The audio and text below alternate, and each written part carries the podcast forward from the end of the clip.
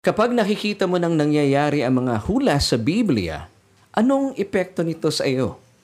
Well, ito po yung ating bagong tanong na bibigyan po natin ng um, tuon at tugon mismo, syempre pa, sa salita ng Panginoon. Kaya naman, gusto po namin kayo makasama at uh, pagsaluhan na po natin ating uh, mga pag-uusapan. Dito lang yan sa inyong programa.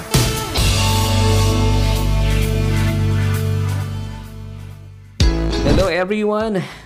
Kumusta po kayo? And I'm so glad that you're able to join me once again para po sa isa na namang edisyon na ating programang Solution with Laverne Ducot. And of course, that's me. Ako nga po inyong kasama sa ating programa naghahatid ng tuon at tugon sa ating bawat tanong. And since bagong linggo, bagong araw po ang ating pagsasaluhan, meron tayong bagong episode na kung saan ay tatalakayin po natin ang mga bagay-bagay ugnay po sa ating buhay at pamumuhay. Kaya naman, Manatili po ay nakatutok at uh, dalayan ko po sa loob ng ilang minuto o maraming minuto tayo po ay mapagpala at sabay-sabay na matuto. Pero bago po tayo magtuloy-tuloy sa ating mga pag-uusapan at syempre papag-aaralan ay gusto ko muna batiin lahat na ating mga kababayan Saan man po kayong panig ng daigdig, good morning, good afternoon, and of course, good evening. Kumusta po kayo?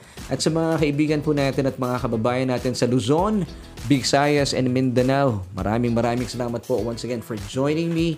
And uh, not to forget ng ating mga kababayan sa buong Mega Manila, isang mapagpalang gabi po sa ating lahat because tayo po ay napapanood at nasusubaybayan every night at 7.30 via Facebook Live. And if ever you are watching through Facebook Live, please don't forget to like and uh, follow us sa ating uh, Facebook page and that is Solution with Laverne Ducot. And if ever kayo naman po ay nanonood at sumusubaybay via our YouTube channel, please consider subscribing kung hindi pa po kayo nagsusubscribe and uh, huwag niyo pong kakaligtaan to hit the notification bell so that you won't miss an episode para tayo po isabay-sabay na na papaalalahanan na meron na pong uh, solution at uh, sabay-sabay na po tayong matuto. Gaya po ng sinabi ko kanina, kahit man lang sa loob ng maraming minuto, tayo po ay mapagpala at mapalaya sa nananaga ng biyaya sa atin ng Diyos. And of course, uh, gusto natin batiin lahat ng ating mga kababayan na first time na napadako sa ating programa. Marahil kayo po ay nayakag or naitag na inyong mga kaibigan. Well, I believe that this is no accident because ang Diyos po ang kumikilos. And uh, finally, tuwan-tuwa po ang Diyos dahil siya po ay pinagbigyan ninyo para makasama namin sa araw pong ito. And uh, kung hindi naman po nakakaubos ng inyong uh, mga panahon na. Kami po ay maglalambing lamang. Pakilagay po sa ating comment section kung kayo po ay first time na napadako o na-invite ng inyong kaibigan. Hashtag first timer. Gusto po namin kayo makilala ng lubusan. And of course, gaya po na aking paalala kanina, tayo po ay may pag-uusapan na may kinalaman sa ating buhay at pamumuhay sa atin pong episode na When These Things Begin to Happen. Ngayon, ito po yung ating katanungan once again na gusto po namin kayo po ay sumagot din para interactive po yung ating uh, programa. So ito po yung uh, naisin namin malaman ang inyong mga damdamin sa loobin at haka-haka at kuro-kuro at matibay na paniniwala sa katanungang kapag nakikita mo nang nangyayari ang mga hula sa Biblia, anong epekto nito sa iyo? Or pwede nating tanungin, ano ang nararamdaman mo. So, maaari nyo po ilagay once again ang inyong mga haka-haka, damdamin, sa loobin, huro-huro at matibay na pinapaniwalaan. Ilagay lamang po sa ating comment section at ito po ay kagalahan namin na mabasa at malaman na nagmumula sa inyong isipan. Kaya naman, hindi na po natin papatagalin. Simulan na po natin at pag-usapan at nang sa ganyan, ituloy-tuloy tayong matuto. Dito yan sa ating programang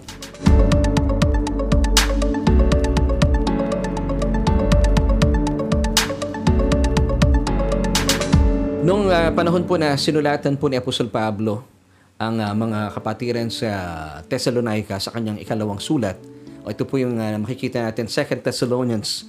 Alam niyo po yung mga kapatiran po natin doon sa Thessalonica. Uh, they uh, were thinking that uh, they have missed the rapture of the church. Kaya po sila ay punong-puno ng uh, takot because ang kanilang uh, pinanghahawakan noong araw na sila po ay nasa panahon na ng uh, Great Tribulation. Kaya naman, ay uh, maihahalin tulad din po natin ito sa ating kapanahunan sa ngayon. Marami pong katuruan ang lumalaganap at ito po ay naghahatid sa puso na ang uh, marami sa mga kapatiran natin ng pagod, ng takot, ng pagkabalisa dahil nga po sa lumalaganap na katuruan at meron din po mga ilang tinatanggap po ito na ang panahon daw po natin sa kasalukuyan ay uh, nasa gitna na ng masidhing kapighatian o yung tinatawag na Great Tribulation. Now, aalamin po natin na tayo ba talaga ay nasa Great Tribulation period na. At ang kapighatian po natin sa ngayon ay uh, sabi nila ay talaga namang ito ay nagmumula na sa Diyos. Sinuhusgahan na ng Diyos ang mundong ito kung kaya't uh, samot-sari na ang nararamdaman at nararanasan ng tao sa buong mundo. Now, the question is, talaga po bang tayo ay nasa panahon na ng uh, Great Tribulation kung saan ay ibinuhos na po ng Diyos ang kanyang puot at galit sa mundong ito? Well, the good news is, since sa ating pong programa ay patuloy po naghahatid ng mabuting balita ng Ebanghelyo para po sa kapanahunan natin sa kasalukuyan dahil nandirito pa po ang mga mananampalataya, tayo po mga Kristiyano, tayo po mga tumugon sa paanyaya ng Diyos na tanggapin ang kanyang bugtong na anak bilang ating personal na Panginoon at tagapagligtas. Hindi po tayo talaga makakarating sa panahon ng tinatawag na Great Tribulation because ang mga nararanasan po natin sa kasalukuyan, yung mga paghihirap na ito, ay hindi po ito dulot ng uh, pagbuhos ng galit at puot ng Diyos. Yes, this is true. Hindi pa po ito ang panahon ng Great Tribulation and this is good news. Eh, Pastor, ano yung nararanasan natin na uh, mga matinding kapighatian, mga pandemya na talaga namang Maraming nilumpong uh, kabuhayan ng pandeming ito sa nakalipas na mahigit uh, dalawang taon. Well, the truth is, ang nararanasan po natin sa ngayon, hindi po wrath ng Diyos. Hindi po ito puot at galit na nagmumula sa Diyos. Ito po ay wrath o puot na nagmumula sa tao. At ito rin po ay nagmumula sa galit ng Diablo, si Satanas mismo. Dahil po ang mundong ito, for your information, ang namamahala po, nasa pamamahala po ito ng kalaban, ng Diablo, ni Satanas mismo. Pero tayo po mga mana ng palataya, kaya nga po ang ating programa ay patuloy po nag-aanyaya sa mga nakikinig sa atin na magkaroon po tayo ng pagkakataon na tanggapin ang Panginoon bilang ating tagapagligtas, Panginoon na ating buhay at hari ng ating buhay. Kasi nga po ang mundong ito ay uh, nasa ilalim ng kapamahalaan ng kalaban ng uh, ng Diablo mismo ni Satanas. Basahin po natin 1 John chapter 5 verse 19. We know that we are of God and the whole world lies under the sway of the wicked one. But the good news is, kung kayo po isang mananampalataya, we are of God. Tayo po ay sa Diyos. Hindi po tayo nagpapasailalim sa pamamahala ng kalaban ni Satanas. Kaya nga po tayo ay talagang uh, pinagpalang lubusan at lubusan din pinaburan ng Diyos. So ito pong katotohanan. Kasi muli po ang, ang nangyayari pong mga mga kaguluhan, nararanasan natin mga kapighatian sa ngayon, ito po ay hindi galing sa Diyos. Hindi po ito galit at puot na nagagaling sa Diyos. Ito lamang po ay mga puot at galit na nagmumula sa tao. Dulot po ng uh, pagsak na kalagayan ng tao ng, sa pagkakasala din po ng unang tao na si Adan So ang tao po sa ngayon, dahil po taglay-taglay nila, pag sinabi nating tao, ang tao sa mundong ito, mga wala pang relasyon sa Panginoong Jesus, tinataglay pa rin po nilang sadya yung tinatawag na sinful nature. Kaya po, uh, natural sa kanila na gumagawa ng kabuktutan, nakasamaan, korupsyon, at uh, nananakit po talaga ang mga taong ito ng kanilang kapwa-tao. Kaya po nararanasan ng mundo, ng bawat taong narito po sa kasalukuyan, ang galit at puot ng tao. Plus, of course, ang galit at puot din ng Diablo. Nararanasan po ito. Pero buti na lang, meron tayong way out. At ang way out po natin, tayo po ay uh, tumangkilik sa paanyaya ng Diyos. And that's why meron tayong programa kung saan inibitahan po natin ang bawat isa at open naman po yung invitation ng Diyos dahil mahal na mahal po kayo ng Diyos. Ibigay niya ang kanyang bugtong na anak na sino mang sumampalataya po sa Kanya ay maligtas at magkaroon po ng buhay na walang hanggan. So yung kaligtasan po natin, hindi lamang po tayo bibigyan ng buhay na walang hanggan, pagkos ng kaligtasan din mula po sa bagsak na kalagayan ng mundong ito. At yun po ang kahalagahan kung bakit po inilaan ng Diyos ang kanyang kaligtasan. Isipin niyo po ah, kaligtasan po ang nilalaan sa atin ng Diyos, hindi po kapahamakan. Why? Because one, once again, sabi ng John 3.16, For God so loved you that He gave His only begotten Son, that whoever believes in Him, all you have to do is just believe in Him. Now, if you put your trust in Jesus, ano po mangyayari po sa atin? Whoever believes in Jesus shall not perish but have everlasting life. Ito po ang puso ng Diyos para sa atin. Kasi kapag dumating na po yung tinatawag na Great Tribulation, and I believe this will happen anytime now. Pero syempre pa, marami na nga po mga prophecies na nangyayari sa kasalukuyan. Well, hindi po ito dapat kinatatakutan natin mananampalataya kung nagdaratingan na po at nararanasan natin yung mga prophetic signs nitong uh, Great Tribulation. Well, I believe na mas malapit na po ang rapture. Amen. Kaya po tayo hindi po kinakabahan. So bago po mangyari po itong tinatawag na masidhing kapighatian o Great Tribulation, mangyayari po muna yung tinatawag na rapture of the church. Ito po yung panahon kung saan ay lilingapin at ililigtas ng Diyos ang kanyang mga anak mula po sa bagsak na kalagayan ng mundong ito. And then, dito na po mangyayari yung um, pagbuhos ng galit at puot ng Diyos sa mundong ito. At pag nangyari po ito, ay wala po itong kagaya na pangyayari sa kasaysayan dahil sinasabi po mismo ng Biblia, mula po nang likhain ng Diyos ang sanlibutan hanggang sa kapanahunan natin sa ngayon, hindi pa po nararanasan ang uh, masidhing kapighatiang ito na sa ating kapanahunan hanggang sa kasalukuyan. In Matthew chapter 24 verse 21, For then there will be great tribulation such as has not been since the beginning of the world until this time. No, nor ever shall be. So kung ito po ay mararanasan po, ito po ay minsanan lang at hindi pa po ito nagaganap sa kasaysayan. Kasi nga po sa ngayon, hindi pa po ito pwedeng mangyari dahil narito pa po tayo mga anak ng Diyos. Amen. And this is good news. Samantala, balik po tayo sa ating mga kapatiran sa mga taga Thessalonica, yung aking ikinukwento sa inyo kanina. Kung bakit po sila na paniwala sa kanilang panahon na sila po ay nasa kalagitnaan na ng Great Tribulation ay uh, dahil in-entertain po nila yung iba't ibang mga turo at mga katuruan at mga tagapagturo in those days. So ito po ay pinapasok po nila uh, makalipas pong uh, pansamantalang umalis ni Apostol Pablo sa kanilang lugar. So ito po ang pinapaalala rin sa atin ng uh, Apostol Pablo. Huwag po tayo basta-basta nag entertain na kung sino-sino mang turo at tagapagturo. Maging maingat po tayo kasi kapag nangyari po ito, magdudulot ito sa atin ng kalituhan, ng uh, pagkatakot at pagkabalisa gaya po ng mga naranasan na ating mga kapatiran doon sa Thessalonica.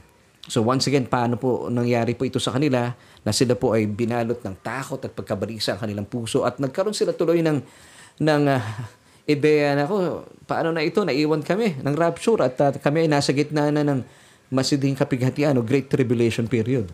Well, because in-entertain po nila ang iba't ibang mga katuruan at mga tagapagturo sa kanilang panahon. Ito po muli ang paalala ng uh, Apostle Pablo sa kanila and I believe sa atin din po. 2 Thessalonians chapter 2 verses 1 to 2. Now, brethren, concerning the coming of our Lord Jesus Christ and our gathering together to Him, we ask you not to be soon shaken in mind or troubled by either by spirit or by word or by letter, as if from us as though the day of Christ had come. So dito sabi ni Apostol Pablo, wag daw po tayo mabahala na patungkol po sa ating pagsasama-sama sa muling pagbabalik na ating Panginoon. Ang tinutukoy po dito ni Apostol Pablo ay ang rapture. Rapture is the snatching away of the saints kung saan ay tayo po ay katatagpuin na ating Panginoong Jesus halfway sa alapaap. So Jesus is coming for us. At tayo po ay uh, katatagpuin din po natin sa alapaap yung ating mga minamahal na mga kamag-anakan na nauna na pong natulog. At uh, sila po ay makakapiling na natin kasama na ating Panginoon. Of course, yan ang pinakamahalaga, magpakailanman. So this is the rapture of the church. So wag daw po tayo basta-basta naniniwala sa mga fake news sa pamagitan ng uh, mga samot-saring uh, sistema ng pagtuturo ng mga huwad na tagapagturo. Sabi po mismo ng uh, 2 Thessalonians chapter 2 verse 2 that there are also three ways that these false teaching, false guidance, and fake news are coming gaya po ng mga naranasan nila nung panahong yon. Now, ano po itong three ways ng mga pagpapalagana po ng maling katuruan? Let's go back to 2 Thessalonians chapter 2 verse 2. Narito po yung tatlong uh, sistema kung paano po ibinabahagi po ng mga huwad na tagapagturo ang kanilang mga huwad na katuruan. Number one, it's through the Spirit. Number two, through words or the content of teachings. So ito po ay nakikita rin po natin sa ngayon via Facebook Live, via YouTube, meron din po sa TikTok, and also through letters sa mga article. Uh, usong-uso po ito even sa panahon po natin sa ngayon at mas mabilis pa ang um, pagbabahagi ng uh, mga maling katuruan. So, sabi po ni Apostol uh, Juan naman po sa atin sa ngayon, bago po natin ika nga eh, tinatangkilik yung mga katuruang ito, you must, first and foremost, test the spirit. So, test every spirit. Dapat, da, kasi nasa sa atin pong banal na spirito ng Diyos, ito po ay malalaman natin kung ito po ay umuugnay, umaakma sa espiritu ng banal na spirito. Now, ang paalala po sa atin ay mababasa natin sa 1 John chapter 4, verse 1.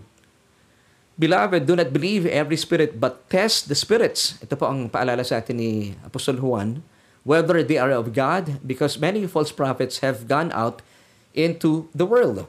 Usually, mga false teachers naman po sa kapanahunan natin ngayon. And even po, sa panahon po, marahil ng mga taga Thessalonica, madali lang sila makilala. Alam niyo yung asta po nila.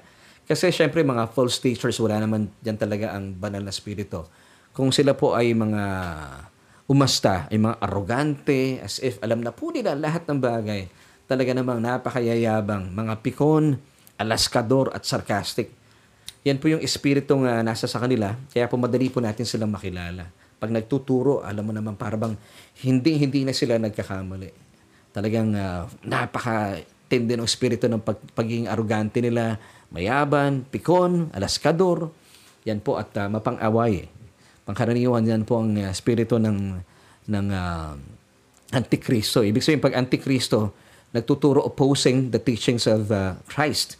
So anyone na nagtuturo po na hindi po umaakma sa mga tinapos na gawa na ating Panginoon Heso Kristo, ito po ay may tuturing nating mga false teachings, mga turo po ng uh, Antikristo na hindi po umaakma sa mga tinapos na gawa na ating Panginoong Heso Kristo, which is of course the gospel.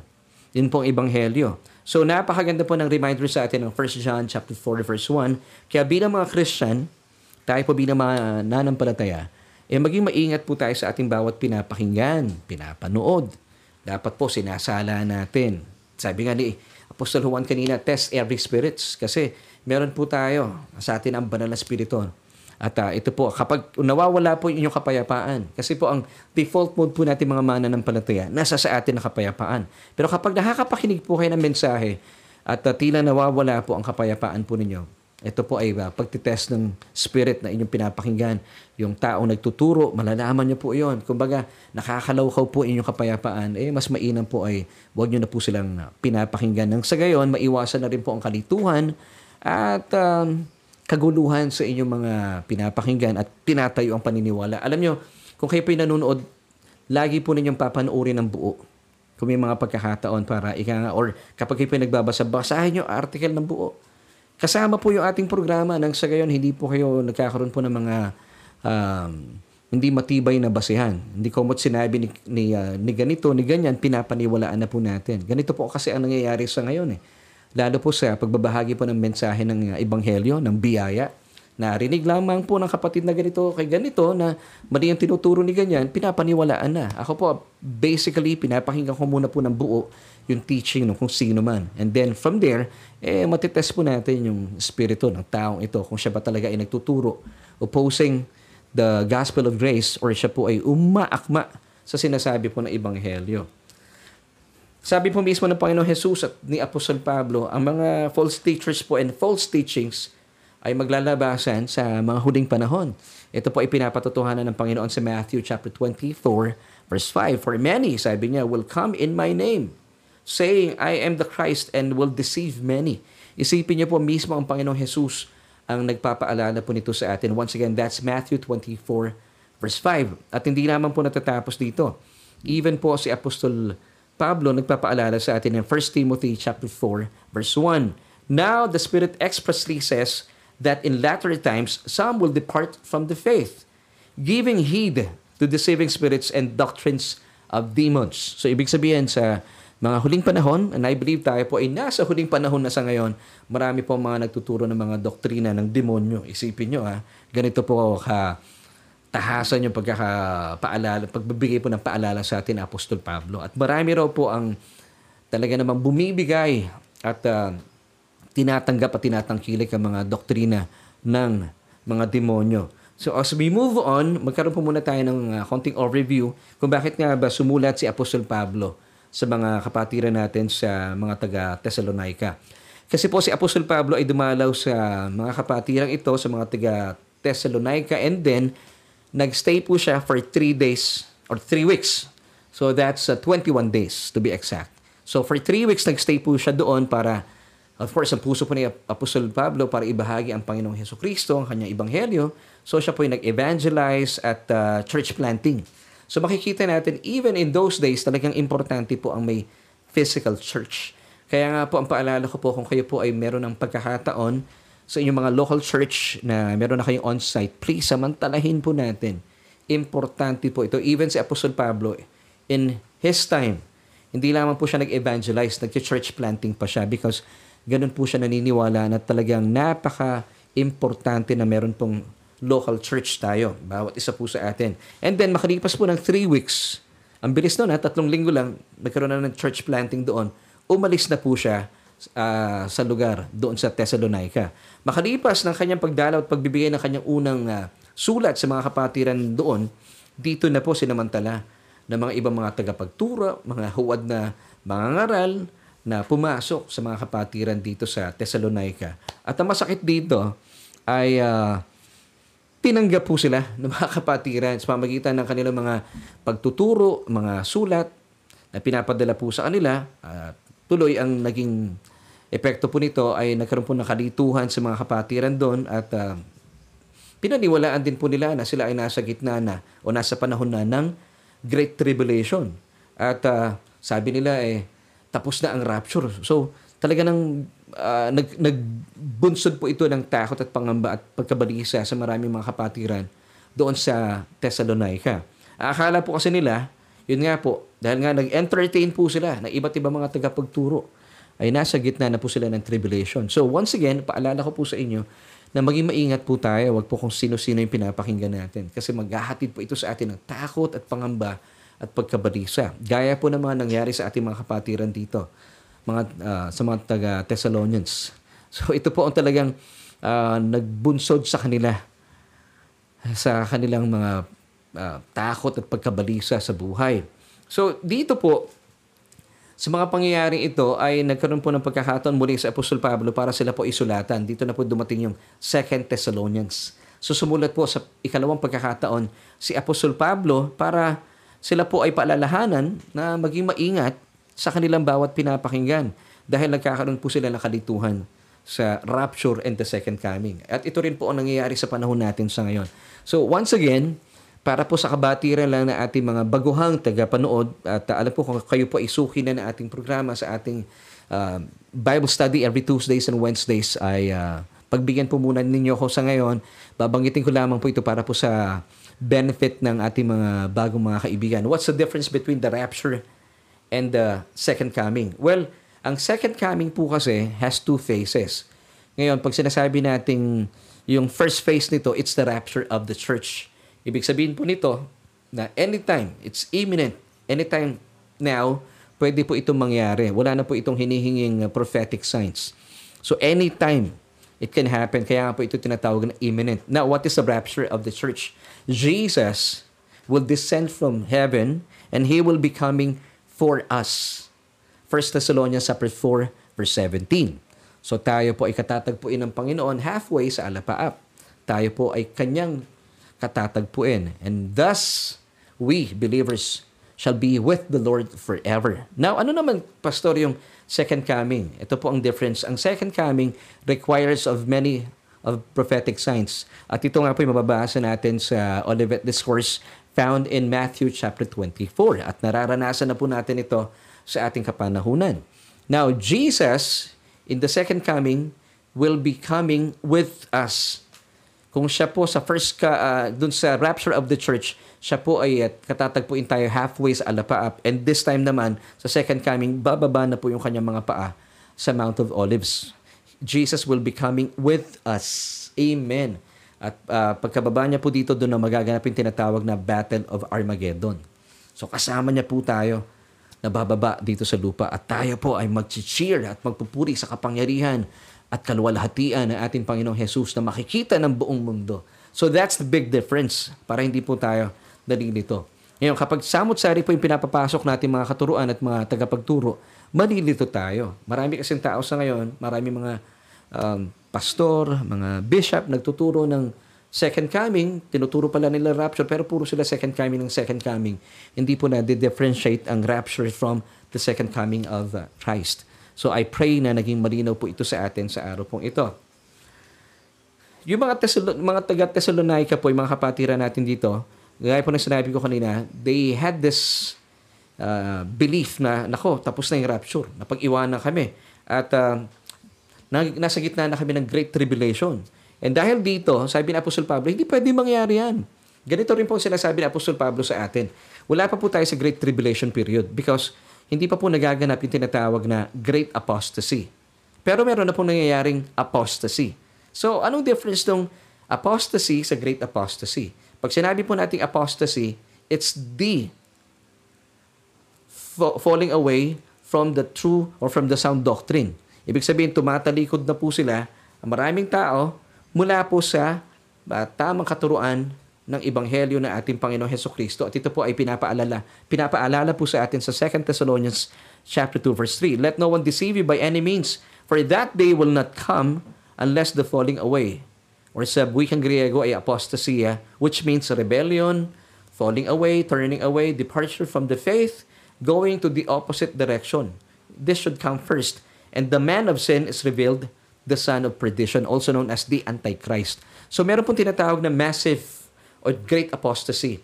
This will take place after the rapture of the church will happen. So ito po ay magaganap yung massive, yung apostasy, the falling away, yung pagtalikod sa tamang doktrina sa panahon po ng great uh, tribulation. So kung meron, meron ng great tribulation, meron ng great apostasy. That's it. May mga nangyayari na po talagang apostasy sa panahon sa ngayon marami pong mga tumatalikod sa wastong katuruan at ito po ay nararanasan natin sa kasalukuyan. Hindi po natin may pagkakaila po ito. Marami nang naniniwala na tapos na po ang rapture, uh, wala ng satanas, lahat po ay ligtas. Meron din po naniniwala na wala ng rapture, second coming lang. Ito po ay paniniwala naman ng tinatawag na New Apostolic Reformation. Well, I believe hindi po ito tumutugma sa sinasabi ng Biblia.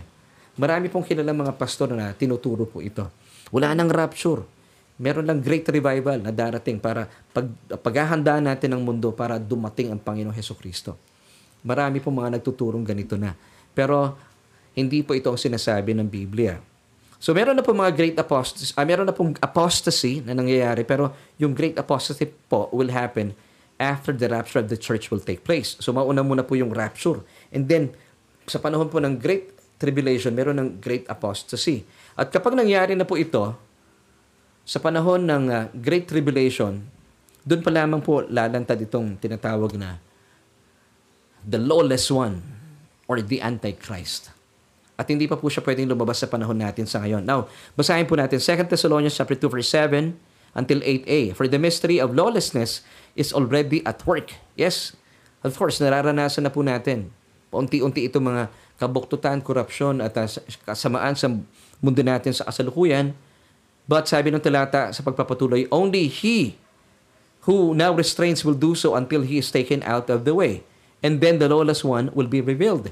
Hindi lamang daw po makaporma itong lawless one na ito, itong antikristo ito, because He, yung He dito, capital H, um, referring to the restrainer, pinipigilan po siya na makalantad at uh, magpakilala sa mundo. Now, this goes to show na talagang accurate po ang Biblia. Dahil ito po ay naisulat na noon, nangyayari na at nasasaksihan na po natin sa ating kapanahunan. Alam niyo, hindi ko naisip na sa panahon ko mangyayari po ito. Talaga namang sabi ko, Lord, thank you na I believe that uh, this generation is the rapture generation. Grabe, napakabuti ng Diyos. So ngayon po, sinasabi ng Panginoon ito, sinusulat niya, para kapag ito po'y nangyayari na, lumalago yung ating pananampalataya at talaga naman pong naniniwala tayo kapag ang Diyos ang nagsabi. Ito po ay talagang mapangyayari. Amen. Matthew 24 verse 5. For many will come in my name, saying, I am the Christ, and will deceive many. So sinabi na po ito ni Jesus doon po sa uh, Olivet Discourse. Kasama ng kanyang mga disipulo, nagkaroon sila ng diskurso doon. At ito po ay nagaganap sa kapanahonan natin sa ngayon. Once again, bakit po niya ito sinasabi?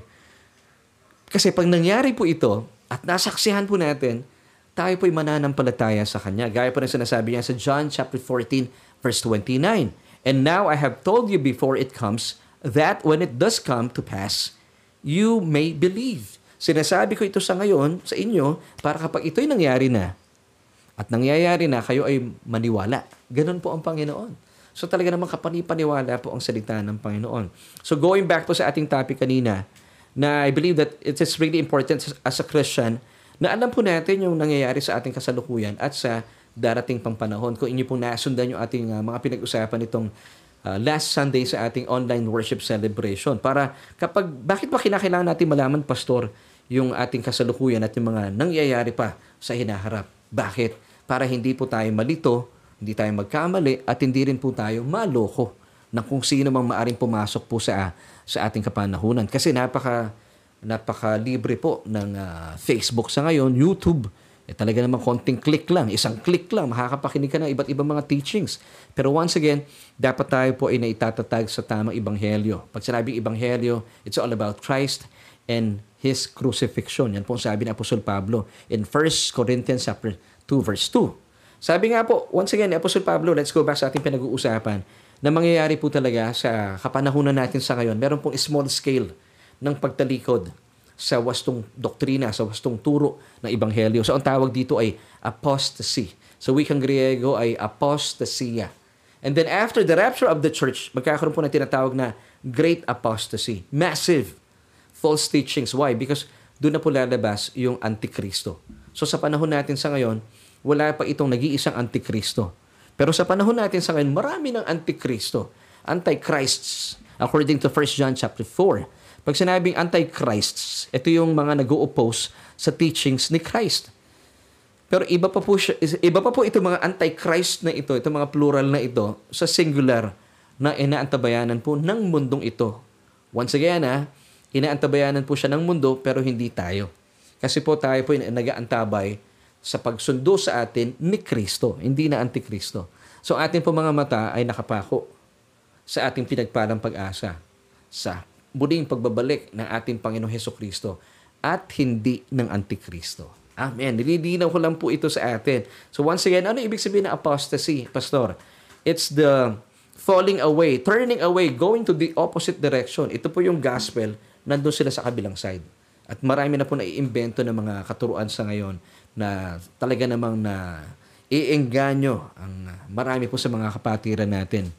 Well, nakakalungkot po ito pero this must come to pass, sabi nga po ng Biblia, na talag, talaga pong kinakailangan mangyari po nito dahil po ito po ay naisulat na bilang mga hula sa Biblia. Kaya po ang tanong natin kanina, kapag nangyayari po ang mga hula sa Biblia, anong epekto nito sa iyo? Ikaw ba ay nalulungkot o ikaw ay sumasaya? Ikaw ba ay natatakot o ikaw ba ay nababalisa o ikaw ay nagagalak? So bilang isang mana ng palataya, di ba, sasabihin ng iba, eh, mixed emotions ako eh. Kasi paano na yung mga minamahal ko sa buhay, kaya ako nalulungkot.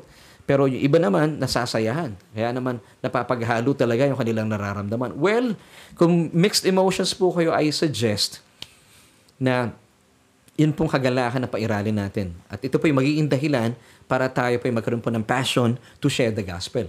Nang sa gayon, hindi lamang po tayong maligtas. Maisama pa po natin yung ating mga minamahal na mahal sa buhay. So ibahagi po natin ang salita ng Panginoon. Kung kayo po'y nahihiya, gamitin niyo po yung ating uh, broadcast I-share nyo po ito sa inyong mga mahal sa buhay. And I believe kung hindi man po kayo gagamitin ng Diyos sa inyong mga kamag-anakan, mga mahal sa buhay, gagamit po ang Diyos na ibang tao. But of course, manan, manatili lamang po tayo, ipanalangin po natin sila. At makita po sa ating mga buhay ang patutuon ng tunay na binago ni Kristo. Now, let's go back po sa ating pinag-uusapan. Sa paglipas po ng panahon, alam po natin sa ngayon, hindi po natin may pagkakaila na sabihan papasama na papasama ang mundo. Pansinin po natin sa panahon natin sa ngayon, ang mga tao, nakakalungkot isipin. Dahil po sa politika, minsan nakakalimutan na natin yung ating pagiging kristyano, ay nagiging sanhirin po ito para marami mana ng palataya, quote-unquote, ay um, nakikipag-away na rin po sa social media na dapat sana hindi po tayo kabilang sa mga ganitong mga pangyayari bilang mga mana ng palataya. Well, basically, ay uh, sa huling mga araw, sa huling mga panahon, mangyayari at mangyayari po ito according to 1 Timothy chapter 4 verse 1. Binasa na natin kanina, basahin natin once again. Now the Spirit expressly says that in latter times some will depart from the faith, giving heed to deceiving spirits and doctrines of the demons. So sa atin pong panahon sa ngayon, ang mga hula po na naisulat na sa Biblia ay unti-unti na nga po nating nararanasan, na isa sa katuparan, at nasasaksihan. Ako, natutuwa po ako dahil nasasaksihan po natin ito. At sa atin pong panahon sa ngayon, ay uh, sa akin pong epekto nito, lalo akong na-encourage para ibahagi ang salita ng Panginoon. And I believe, marami pong na-offend based po sa aking observation pag pinag-uusapan ang uh, mensahe ng rapture. Meron po kami isang kaibigan na meron daw siya mga kaibigan din, mga kamana ng palataya, kapag siya ay nagbabahagi ng rapture, parang ito mga kapatiran niya, mga mana ng palataya po ito ah, parang na-offend pag pinag-uusapan ng rapture. Pero bakit po kaya dapat hindi eh? Sabi doon sa alam mga kapatira niya pag nagbabahagi siya ng rapture, wag muna yan, may tamang panahon para dyan. Nagagalit sa kanya. Well, mga kapatid, as a believer, hindi tayo dapat na-offend. Dapat nga po maging paalala po ito sa atin at babala, bigyan natin ng paalala. At babala na rin po yung ating mga kakilala, mga kamag-anakan at mga kapamilya na talaga po nalalapit na ang panahon. At sa panahon natin sa ngayon, nararanasan na po natin yung pagtalikod ng mga tao, mga mananampalataya, of course, yung mga mananampalataya sa tama, sa tamang doktrina. And this is apostasy. Now, alam niyo po ba, ilan po dito sa mga nangyayari sa kasalukuyan ay uh, para po maging matibay sa atin na talaga bang pastor, ito po ay signs of the times? Well, I believe so. At naniniwala po ako, it's sooner than we think na malapit na talagang uh, tayo pong sunduin ng Panginoon through the rapture of the church. Kasi po, Ilan po dito yung mga balaking gustong mangyari na isang elite group. Pag sinabing elite group, of course, ito po yung grupo ng mga mayayaman, may mga kapangyarihan. Sila po ay kilala sa tawag na ito po yung bumubuo ng World Economic Forum na pinamumunuan ng kanilang chairman at executive, uh, uh, ng kanilang founder, I should say, and the executive chairman na si Klaus Schwab. Isa pong aliman itong uh, binabanggit natin na tao. Once again, Mr. Klaus Schwab is the founder and the executive uh, chairman ng World Economic Forum or WEF. Isa pong napakalaking uh, samahan po nito. Now, ano po itong World Economic Forum? Uh, well, ang WEC or World Economic Forum po, for your information, ay isang non-profit organization with the main purpose of connecting innovative thinkers and world leaders. So, pinagsasama-sama po nila ang mga taong ito, mga matatalino daw po ayon sa kanila, and world leaders together in one place. Usually, ay ginagawa po nila yung kanilang uh, pagsasama-sama or conference or meeting sa Davos, Switzerland. Now, ano po yung purpose nila? For the unifying goal of making this world a better place. So gusto nila, ayon po sa kanila, sa grupong ito na mapabuti po ang mundong ito na ating ginagalawan. So ito po mga taong ito, once again, nagsasama-sama, They believe na sila po ay matatalino, world leaders po ito, at uh, sila po ay nasa kapangyarihan sa kasalukuyan, but sila nagsasama-sama ang nagme-meet. Usually, alam ko, every ano to eh, uh, winter, kung ako nagkakamali. Pero this uh, year, magsas- mag, uh, magkakaroon sila ng conference uh, this coming May of 2022, still sa Davos, Switzerland. Na pinag-usapan po nila yung mga problema ng mundo gaya ng kahirapan, of course itong pandemya ng COVID-19, nasa likod po sila nito. World Economic Forum, the of course social unjust, and then they will work on solutions to fix whatever things or needs to be done. So ito po yung uh, kanilang papel sa mundong ito, pakaramdam nila. Kasi po, pangkaraniwan ng eh, mga taong ito hindi talaga naniniwala sa Diyos. At paniniwala nila, sila ang Diyos. At nakakalungkot ha, sila po ay kalipunan ng mga world leaders. So once again, ano sila, Pastor? Sino sila? World Economic Forum. So sino namumuno sa kanila? Ang founder po nila at uh, executive chairman ay si Mr. Klaus Schwab. Madali lang tandaan eh. Ang pangalan, parang Santa Claus Schwab. Tapos yung, of course, Schwab. Nauso po sa panahon ng pandemya. So ito po ang kanyang pangalan. Isa po siyang Aliman or German. Now, ito po, they came up with an eight uh, predictions for 2030.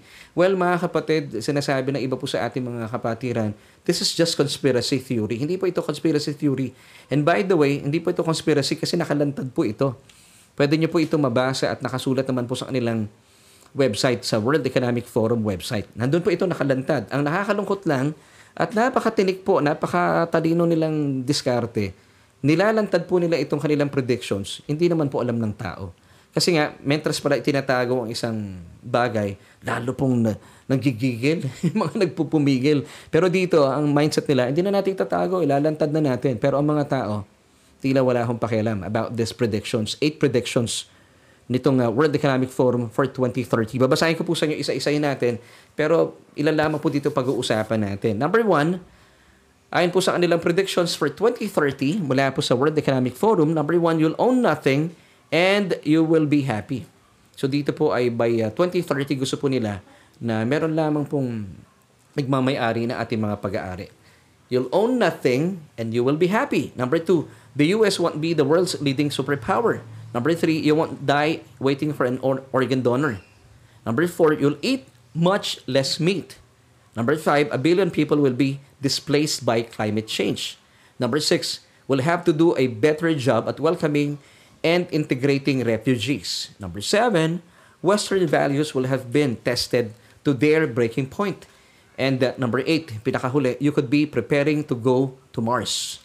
So once again, that's uh, the eight predictions of the World uh, Economic Forum by 2030.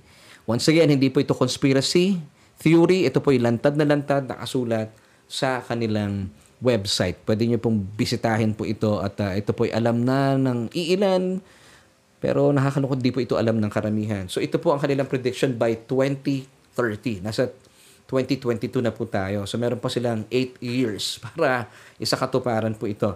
Now, kaya pala sinabi ng Panginoon na tayo po ay huwag mag-ipon ng kayamanan dito sa lupang ito because sabi niya in Mark chapter 8:36, For what will it profit a man if he gains the whole world and loses his own soul? So tayo po mga mana ng palataya, ang business po natin sa mundong ito is to spread the gospel of Jesus Christ. Hindi po tayo naririto para mag-ipon ng kayamanan at mag, maging ganid. Hindi po yun ang dahilan natin sa buhay. Hindi po ito yon mga kapatid. Kasi po, let's go back to the eight predictions. Yung number, yung first prediction po nila sa eight predictions ng World Economic Forum. Sabi nila dito, you'll own nothing and you'll be happy. So, aangkinin po ng mga ito yung pag-aari ng bawat tao. So once again, kaya pala sabi ni Jesus, huwag kayong ano, huwag tayong mapako sa kayamanan ng mundong ito because ang kayamanan po natin, of course, we are greatly blessed and highly favored. And the more na alam po natin ito, hindi po nakabatay ang kayamanan natin sa yaman ng mundong ito. Nakabatay ang ating kayamanan kay Kristo Jesus at ang trabaho po natin sa mundong ito. Ang kagalahan po natin, ayokong tawagin trabaho eh. We, we were commissioned to preach the gospel, to share the gospel, to everyone. Nang sa gayon, hindi lamang po tayo maligtas because maraming tao po mga ligtas. Amen. Now, gusto ko pong bigyan ng pan- panahon itong number 4 sa 8 predictions na ginawa po ng uh, World Economic Forum by 2030. Ano yung number 4? Basahin po natin. Sabi nila dito na you'll eat much less meat. Bakit po kaya? So dito gusto nila konti na lang pagkain ng ano, ng meat. Now, alam niyo po ba, ito ay salamat sa sinasabi ng Biblia. Amen. It's found in the 1 Timothy chapter uh, 4, verses 3 to 5. Forbidding to marry. Nako, ito rin po nangyayari sa panahon natin sa ngayon. No? Marami na mga magkasintahan, hindi na nagtutuloy-tuloy sa pagpapakasal. Well, hindi po ito kalooban ng Diyos. And commanding to abstain from foods from uh, which God created to be received with thanksgiving by those who believe and know the truth. Now, ito po ang naisin pong gawin ng World Economic Forum na kumain na lamang po ng less meat. Verse 4, For every creature of God is good and nothing is to be refused if it is received with thanksgiving. Verse 5, For it is sanctified by the word of God and prayer. So ang tawag po dito ng Biblia, kung atin po ipagpapatuloy, or mula po babalik tayo sa ano, sa mga naunang talata, these are doctrines of demons. Doktrina po ito ng mga demonyo. So napakalinaw po na meron po mga grupo o lupo na mga elite na mga tao na pumapapel na Diyos sa ating mundo. Kung kaya't nararanasan po natin itong mga nararanasan natin sa mundo. Well, sabi po ng Panginoon, See that you are not troubled bilang mananampalataya. These things must come to pass. Now, bakit po? Dahil ito po ay propesya, hula na mangyayari na in the last days. So once again, yung mga ganito pong klaseng mga predictions, mga agenda, ito po ay doctrines of the demons. Basahin po natin 1 Timothy chapter 4 verse 1. Now the Spirit expressly says that in latter times some will depart from the faith, giving heed to deceiving spirits and doctrines of demons. It's happening, mga kapatid. Nowadays, paunti-unti na po. Na-unfold na po sa ating kapanahunan. Wow! Ako po talaga, uh, namamangha ako sa kabutihan ng Diyos. Sabi ko, Lord, thank you. Nakikita ko na po ito. At imbes na matakot po ako, hindi po lalong lumalago sa aking puso ang kagalahan. At uh, lalo po akong namamangha, lumalago ang aking pananampalataya dahil ito po ay naisulat na sa Biblia matagal ng panahon. At sabi nga po ng Panginoong Jesus, ito po ay kanyang sinabi na noon at kapag ito'y nangyayari na, paniniwalaan po natin ngayon. Amen. So oh, I firmly believe na hindi po tuluyang maipatutupad po ng uh, World Economic Forum yung kanilang agenda, yung kanilang uh, predictions hanggat naririto po tayong mga mananampalataya sa mundong ito. Now, I believe that these predictions will take place after the rapture happens. Kasi po, itong, itong uh, predictions sila, itong eight uh, predictions, I believe this is uh, the agenda of the Antichrist. And once again, this will never happen. Hanggat naririto po tayo mga mananampalataya. 2 Thessalonians chapter 2 verse 3 tells us, Let no one deceive you by any means, for that day will not come unless the falling away comes first. And the man of sin is revealed, the son of perdition. Antichrist po tinutukoy dito. The man of sin and the lawless one and the son of perdition. Ang pangalan po niya ay the Antichrist. Now, when these things unfold, pag nangyayari na po ito, tayo po mga mananampalataya, dapat hindi po tayo nababahala. Hindi po tayo nababalisa. Hindi tayo nanlulumo, napapayuko. Hindi tayo napapa, oh Diyos ko, ba't mo pinapahintulutan ito? Hindi po. Ang Diyos ang nasa likod na, ng mga pangyayaring ito. But of course, sabi niya po once again in Matthew chapter 24 verse 6, these things must happen. See that you are not troubled. So dapat hindi daw po tayo nalulupaypay And of course, ito po ay basahin natin Matthew 24, 6b. See that you are not troubled, for all these things must come to pass. And Luke chapter 21, verse 28 tells us, Now when these things begin to happen, ano po yung posture natin?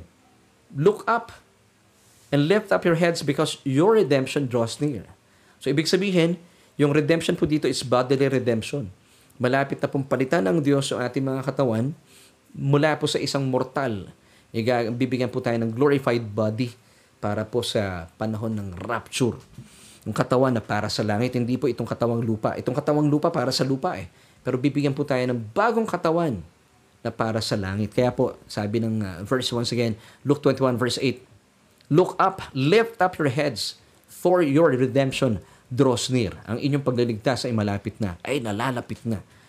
Amen. Sooner than you think. Amen. Now, marami po nagtatanong sa akin, at sa tingin ko po dito tayo magtatapos. Eh, Pastor, bakit po ba hindi natin makikita yung Antichrist? Bakit hindi natin siya makikilala? Ano mo, minsan napapaisip ako eh, bakit kaya gustong-gusto ng mga tao makilala itong si Antikristo? At uh, gusto nilang, ano bang itsura niya, sino sila, o sino siya, kasi nag-iisa lang to. Well, hindi po kasi siya makakalantad hanggang tayo po ay naririto sa lupa. Hindi po siya talaga makakapagpakilala kasi po may humaharang pa sa kanya. At hindi po siya makakaporma dahil sadyang mas makapangyarihan pong likas sa kanya itong tinatawag na restrainer o yung bumabalahid sa kanyang daraanan. Now, who is restraining the Antichrist? That's the good question. That's a good question. Now, would you like to know kung sino po itong restrainer na tinutukoy po natin? Well, the restrainer is a person. And the restrainer is the Holy Spirit Himself. So, hindi po siya makakaporma, hindi siya makakalantad at hindi niya mai uh, hihahasik ang kanyang kadiliman hanggat naririto pa po tayo sa mundong ito. Yung mga predictions, yung mga agenda po ng mga ng mga taong hindi naniniwala sa Panginoong Heso Kristo at pumapapel na Diyos. And I believe the World Economic Forum, ito po ang mindset nila para silang Diyos. Diba? Sinasabi nila na yung first prediction nila, you'll own nothing and you'll be happy. Aba, Diyos na Diyos ang dating ah. Diba? So, hindi po talaga makakalantad po ito. At hindi po nila maisa sa katuparan yung kanilang uh, predictions until nandito pa po tayo. Because the Holy Spirit, the restrainer, is restraining them from doing so. Now, ang restrainer po is the Holy Spirit. 2 Thessalonians chapter 2 verse 7. For the mystery of lawlessness is already at work. Only He, yung He dito, capital H, He, the Holy Spirit, who now restrains, will do so until He is taken out of the way. Now, paano pa makakaporma yung yung Antikristo kapag ang Holy Spirit po will be taken out of the way. Paano po siya aalisin sa mundong ito? Of course, ay, uh, Hindi na po siya magpe-perform kagaya na po ng performance niya sa panahon natin sa ngayon kung bakit maayos-ayos pa po ang mundong ito. Because the Holy Spirit is still in this world. Pero, pag dumating na yung time that the Holy Spirit will be taken out of the way, ito po sa pamagitan ng rapture. Isipin niyo po yung first five minutes ng mundong ito kung gaano na ito kagulo. Kaya nga po tayo nagpapangaral ng Ebanghelyo para pag kayo po'y na-rapture na, naligtas tayo, hindi na po natin mararanasan ang bagsik ng great apostasy. Ang bagsik na antikristo. Yung kanilang uh, panuntunan, yung kanilang uh, predictions, yung kanilang agenda, yung binasa ko po sa inyo kanina, agenda ng World Economic Forum. Napakatindi po nito. Really, it's, it's the agenda of the Antichrist. So, paano po mawawala ang Holy Spirit sa mundong ito? Kapag tayo po ay na-rapture na because the Holy Spirit indwelling us. At kapag tayo po ay tinangay na ng Panginoon, halfway, katatagpuin siya sa langit. And of course, tayo po ay makakasama na niya sa piling niya forever. So wala na po dito yung banal na spirito. Of course, I believe, kumikilos pa rin siya pero hindi po kagaya ng panahon natin sa ngayon. At talaga naman pong isipin natin kung gaano po kagulo ng mundong ito kapag wala na po itong tinatawag na restrainer who is the Holy Spirit Himself. Now, Naisip po ba natin, yung first five minutes lang. Because once Jesus come, comes and all the believers are removed from this earth, imagine kung ano na po ang susunod na mangyayari. Yung first five minutes lang. Paano na nga kaya kung wala ng mga Christians sa government offices, sa eskwelahan, sa mga institutions, military institutions, sa pulis, nako, paano na nga kaya? Sobrang gulo na ng mundo. Gaano na po kagulo kapag wala na po tayo sa mundong ito because the Holy Spirit indwelling us And then, yun nga po sinasabi, the Holy Spirit will be taken out of the way. Now, sobrang gulo na. Sabi po na Matthew 24, verses 10 to 12. And then, many will be offended, will betray one another, and will hate one another. Then, sabi ng verse 11, many false prophets will rise up and deceive many. Ito na po yung sinasabi ko kanina na massive apostasy, great apostasy will take place. Verse 12, and because lawlessness will abound, the love of many will grow cold. Sundan pa po natin ang Revelation chapter 6 Verse 4 Another horse, fiery red, went out, and it was granted to the one who sat on it to take peace from the earth. Tatanggalin po niya kapayapaan sa mundong ito, and that people should kill one another. And there was given to him a great sword. So ito po ang mangyayari. Magpapatayan ng maraming tao in those days. Hindi po ito magandang senaryo pag nagkataon. Hindi po ako nananakot. Well, ang susunod po dito, dahil sa sobrang gulo ng mundong ito, sa larangan ng relihiyon, politika, ekonomiya, ang tao po, they will run after a uh, the most charismatic, comfort-giving, and Christ-like person. So, hanapin po nila. Maghahanap sila ng isang tagapagligtas. Maghahanap sila ng malakristo, itsura. Al- alam ko po, ang lalabas na antikristo ay talaga namang antikristo nga eh. Dapat kamukha din siya ni Kristo. Gagayahin niya si Kristo. Pag sinabing anti, it's uh, alternative, pamalit kay Kristo. So hahanap sila ma, talaga namang comfort-giving and Christ-like person. Very charismatic na tao. Hahanapin po nila. At kapag ito po ay lumantad na, talaga namang maayos sa itsura, mahusay sa relihiyon, mahusay sa ekonomiya, mahusay sa politika. Sasambahin na po siya ng mga tao. Yung mga naiwan po dito. And he, he, he will make a, an uh, covenant with the people of Israel Seven-year covenant po ito with Israel sa tulong niya. At ito po yung pinaka-asam-asam nila. Ano po iyon? Ipapatayo po ng Antikristong ito, itong lawless one na ito, ang third temple na inaasam po ng marami mga Israelita. Ito po ay prophesied na in the book of Daniel chapter 9 verse 27. Isipin niyo po ito. So talaga namang pupurihin siya ng buong mundo dahil napakahusay once again. Pinagkaisa niya sa relihiyon sa politika. Talaga namang wala na pong pagkakagalit-galit. Uh, wala na rin pong problema sa ekonomiya. Ang lahat ng tao po ay bibigyan ng mga ayuda. Basta, simple lamang po. Ang gusto lang niya, siya ay sambahin nila. Now, bakit po siya tinatawag na lawless one? This is a good question. Dahil ang pamahalaan po niya ay anything goes. Walang sistema. Pero syempre, meron, meron siya mga agenda na talaga namang antikristo. Talagang kakaibang kakaiba talaga. Ito po ay hindi po uma, umaayon at ito po ay direktang sumasalungat sa sinasabi ng Biblia. Now once again, bakit po siya tinatawag na lawless one aside from the Antichrist? Because his only agenda is this.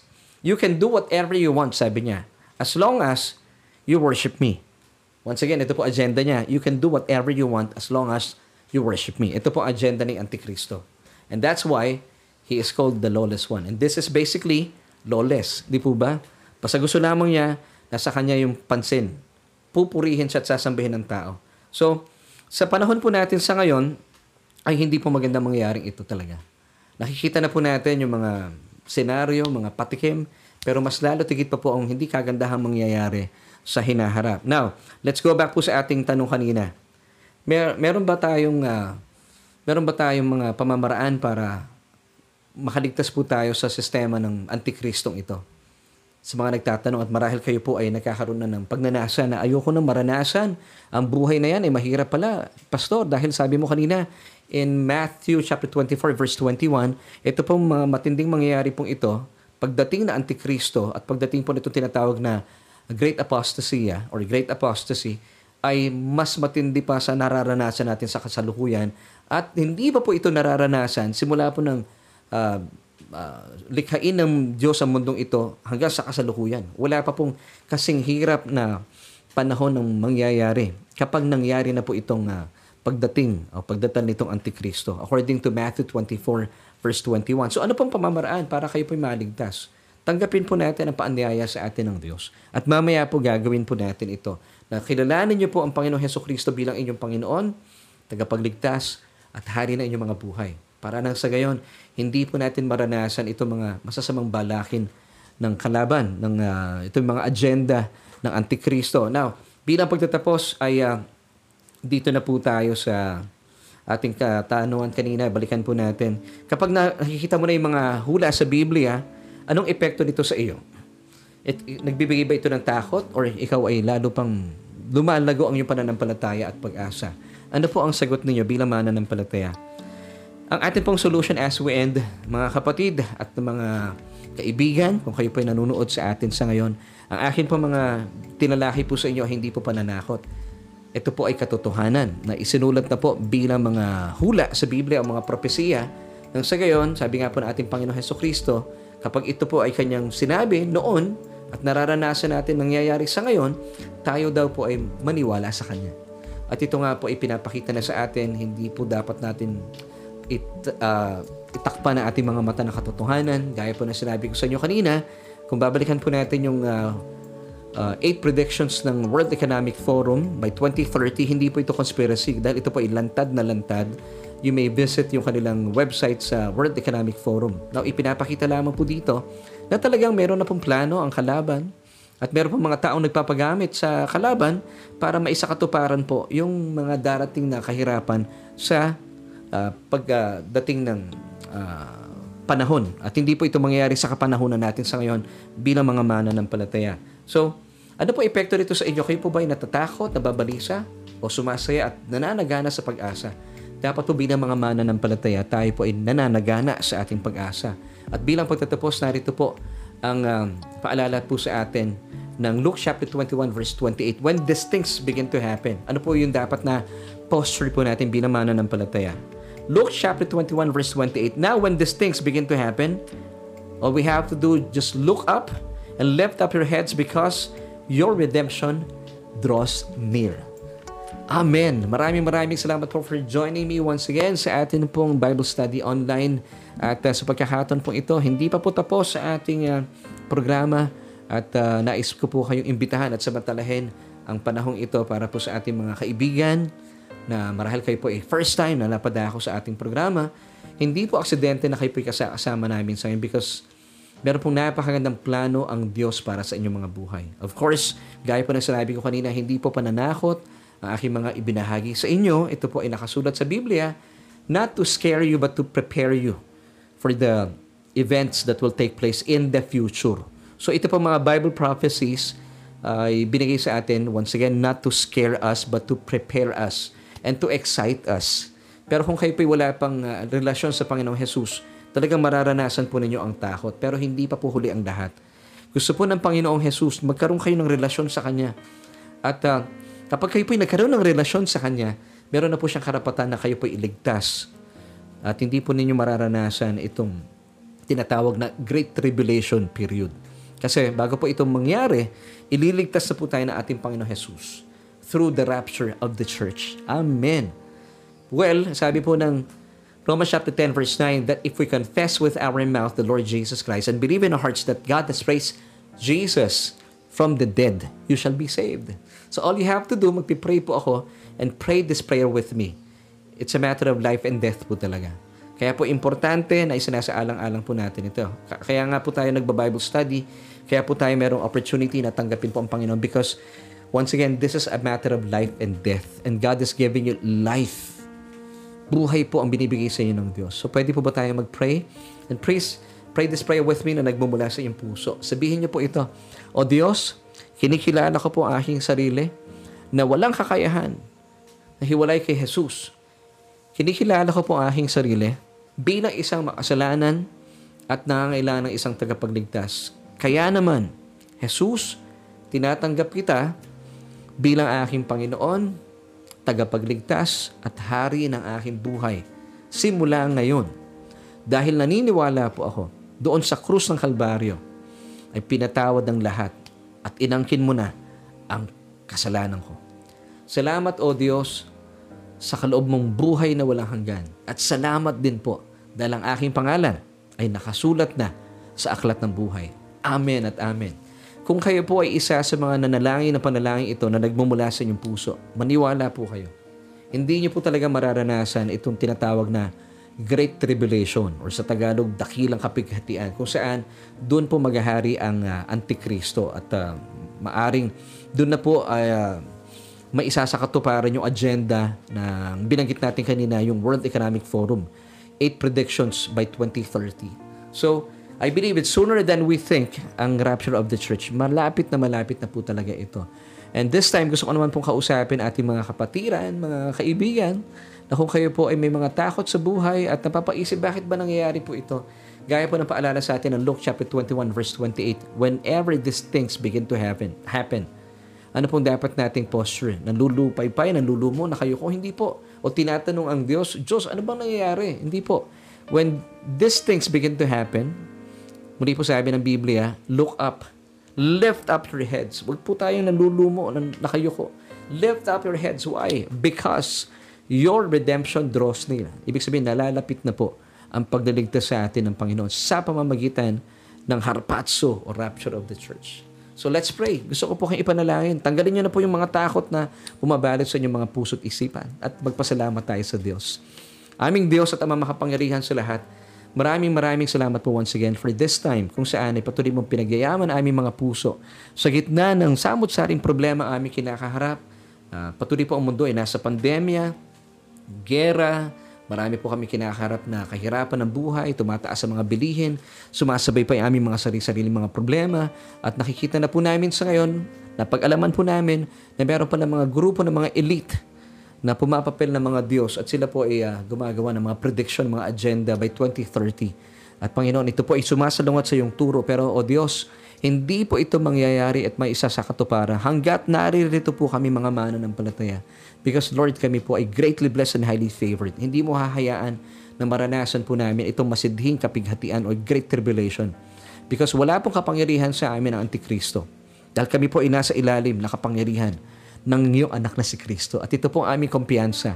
At uh, o Diyos, dalayan ko po na gamitin niyo po ang bawat isang nanunood at nakikinig sa aming programa sa ngayon.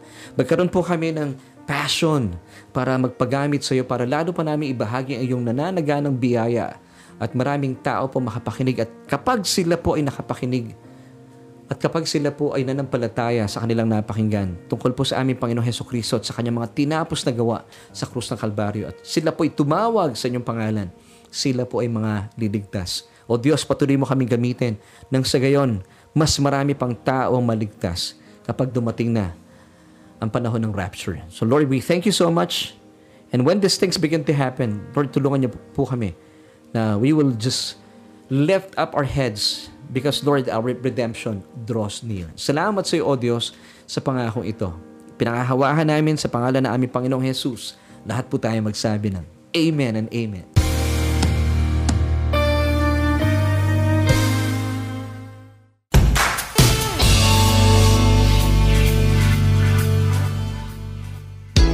Maraming maraming salamat kaibigan for once again Isa na naman pong panahon na tayo po nagsama-sama para pagsaluhan ng mayamang at uh, nananaga ng biyaya sa atin ng Diyos sa sadyang mapagpalaya. Dalayan ko po mula sa ating mga pinag-usapan ay mapagpala po kayo.